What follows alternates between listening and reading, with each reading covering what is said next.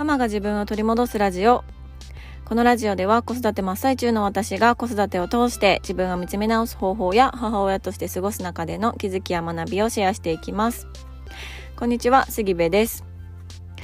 えー、今ね、私が運営させてもらってるママのコミュニティがあるんですけど、そのコミュニティっていうのはね、週に1回 Zoom をみんなでね、集まる Zoom をして、まあその他個別で Zoom があったりだとか、いろいろまああるんですけど、Zoom がない日は、あの、 Slack っていうね、チャットのアプリを使って、あの、皆さんがそれぞれ毎日、あのいろいろ書き込んでくださったりとかワークをしてくださったりとか私からそこでねあのメッセージを送ったりとかっていうあのアプリを使ってるんですね。であの、まあ、その中にいろんなこう項目があってあの普段子育てしてるとなんかちょっとこれ聞きたいとかこういう時ってどうするんやろとかなんかおすすめのものありますか？みたいなのってねなんかすごく聞きたいタイミングが多かったなって私自身が子育て振り返ると思うんですよ。でその度にあのヤフー知恵袋とかにググってでなんかすごい鋭いコメントにぶち当たって勝手に知らない人のコメントで傷つくみたいなことも結構何度もしてきたので、うん、なんかそうじゃなくってこのちっちゃいコミュニティですけどその中のヤフー知恵袋みたいな、うん、あのお母さんたちがね集まってるからみんなのその経験とかあの知識とかっていうのをこう集めればきっとあのね解決とまではいかなくってもその解決になるようなヒントが得られるんじゃないかなと思ってなんかそういう項目も作っているんですよね。うん、で皆さんいろいろと写真付きでいろいろ商品商品というか あのこれおすすめですよみたいな感じで教えてくれたりとか、うん、で最近はドラマとか映画とかもねこれあの見てみてくださいみたいなおすすめですみたいな感じであの教えてもらったりとかするんですよね。うん、でなんか私はね映画とかドラマドラマは結構見るんですけど映画はそこまでこう何て言うのかな自分の時間をとってじっくり見るみたいなことがないんですよね。っていうのもあの何て言うのかな感情が揺さぶられやすすぎて疲れるっていうのもあるんですけどそもそもこういっぱいありすぎて選べないっていう、うん、ところがあって選ぶのが面倒くさいからしかもねせっかく選んで見たやつに感情揺さぶられすぎてめっちゃしんどくなったら嫌やしみたいな感じであの選ぶことをすごいあの何て言うのかなあの嫌がってたんですけどこんな風にあの価値観とかがねすごく似ている信頼しているあの方々におすすめですよって言われたらいやもう絶対間違いないやんと思ってはいあの思ってね最近いろいろおすすめしてもらってる映画とかドラマとかを順番に見ていってるっていう感じなんですね。そうそうで最近はあの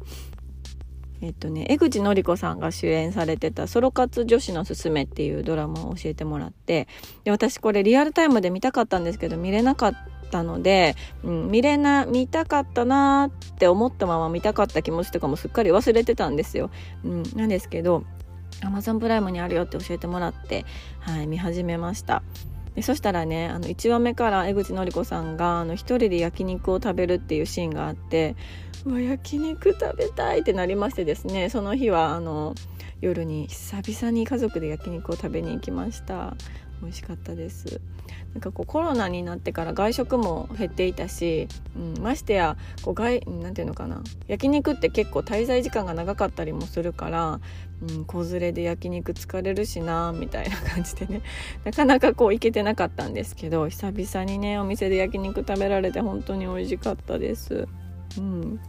でソロ活女子のすすめもあの一人でね何かを楽しむっていうことが書かれている描かれているドラマなんですよね。で私も一人で何かをするのってめちゃくちゃ好きなので、うん、ちょっとまだ2話第3話ぐらいまでしか見れてないんですけど引き続きねあの時間見つけてみたいなと思ったりしてます。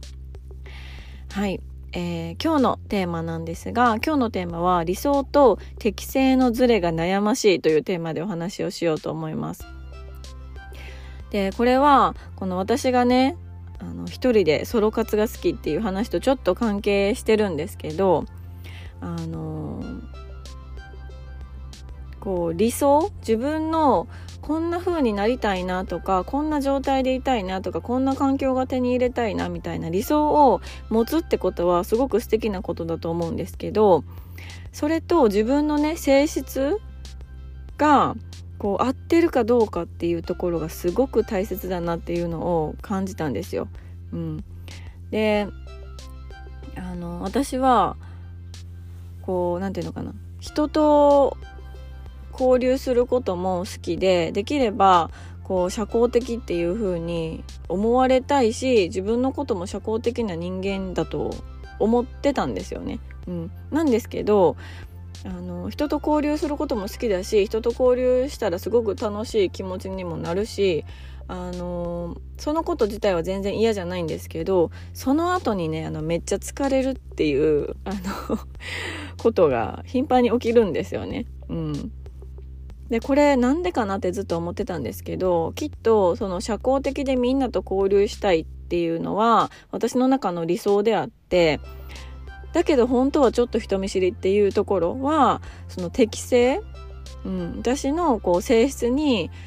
合っているか合っていないかっていうところなのかなって思うんですよね。なのであの、まあ、できないことはない。たくさんの人と初めての人と交流することはできないことはない。むしろどっちかって言ったら得意な方かもしれない、うん、だけど自分の性質であの合うか合わないかで言われたらもしかしたら合わない方に入るのかもしれないなって最近思うんですよね。うん、なんか大人だしあのまあまあ何て言うのかな自分の理想があればそこに合わせようと努力をすることもできたりとかなんとなくその理想にあの近寄らせる自分自身のことを近寄らせることができなくもないんですけどでも自分とね合ってるか合ってないかだけで考えたらあ合ってないかもしれないなって思ったんですよ。うん、だからその理想と自分の適性のズレっていうところが生じてるから疲れるのかもしれないなって、うん、自分自身のことをね振り返ってました。そうとかあの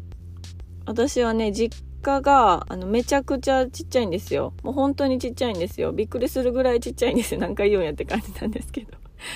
あの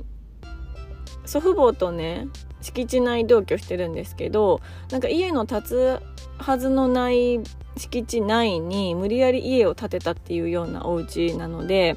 あの面積としてはめちゃくちゃちっちゃいんですよね。本当に。うん。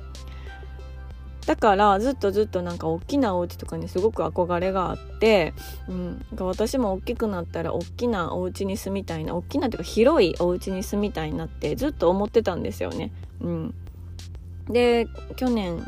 一昨年かな？に我が家もねあの家を建てて念願の家を建ててね、うんまあ、確実に実家よりも広いお家が建ったんですよ。うん、広いって言ってもまあまあそんなに大きなお家じゃないですけどそう。でねあのやっとこの大きなお家に住めるみたいな感じで思っていて最初の、まあ、数ヶ月ぐらいはこうあリビングみたいな あの感じで思ってたんですよ。いいなみたいな感じで思ってたんだけど今私が家の中のどこで過ごしてるかっていうと一日のほとんどをあの1.5畳の階段下の小部屋で過ごしてるんですよね。うん、私って狭い場所が好きなんですよ。うん、理想は大きなお家広いお家だったんだけど自分自身が落ち着くのは1.5畳のねあの両手も広げられないぐらいの狭いスペースがめちゃくちゃ快適なんですよね。そう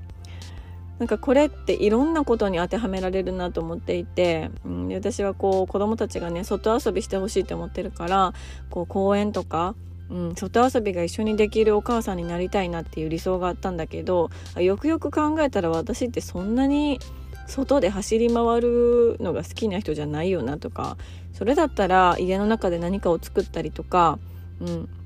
あの絵を描いたりとかね、うん、する方が好きだなとか、うん、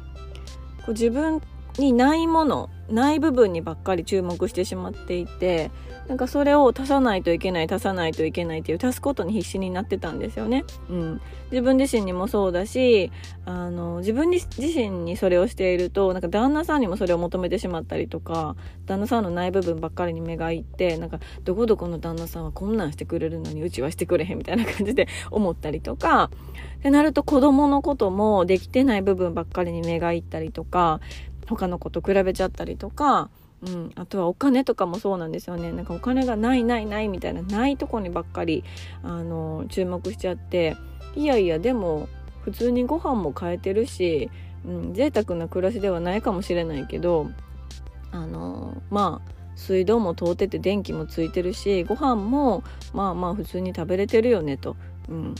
なくないよなみたいな感じなんですよね。そうそう。だからなんかこう足すことに必死になるともうもう確実に自分のない部分に注目してしまうしでない部分に注目してしまうといつまで足しても足しても満足いかないっていう状態になるのかなって思うんですよね。うん、でもなんか今はあの自分のねそういう理想こんな家に住みたいなとかなんかこんな風になりたいなとかっていう自分の理想が出てきた時に自分の今のこう現在地ってどこなんやろみたいなことをあの最初に考えるようになったんですよ。うん、っていうのも自分の今の状態とね理想っていうのがあまりにも遠すぎるともうできないできないが続いて結局なんかできない私ってダメなんやみたいな感じで自分をこう落ち込ませる原因の一つにもなるかなっていうふうに思うからなんですよ。うん、であのもし何か理想こんな風になりたいなこんな風な生活がしたいなっていう風な理想が出てきた時はそれって自分今の自分のね合う、ま、状態なのか環境なのか自分今の自分に合う理想なのかっていうのをなんか考えることがすごく大切なんじゃないかなって、うん、思いました。そうそうで理想通りにできないからって言って落ち込むんじゃなくってそうじゃなくって、まあ、それってただ合ってないっていうだけ？うん、ただただ合ってないっていうだけ、うん、だからこそあのそれができないから裏を返せばだからこそできることっていうのもたくさんあると思うしそうそう。なんかこう自分にできない自分には向いてない理想を掲げてできないっていう風に落ち込むんじゃなくって、うん、なんかその理想ってあのなんで出てきてるんだろうなって考えたりとか、まあ、この理想通りにできないってことは自分にはどんな適性があるんだろうな自分はどういう性質なんだろうなっていうふうになんか考えていくと自分自身のことがより知る、ね、自分自身のことをより知ることができるし自分自身のことをより知ることができれば自分に合った環境とか状態っていうところ状況とかに自らのね身をこう置くことができるというか自分で選べるんじゃないかなって、うん、思っているのではいちょっと今日はねこのお話をしました。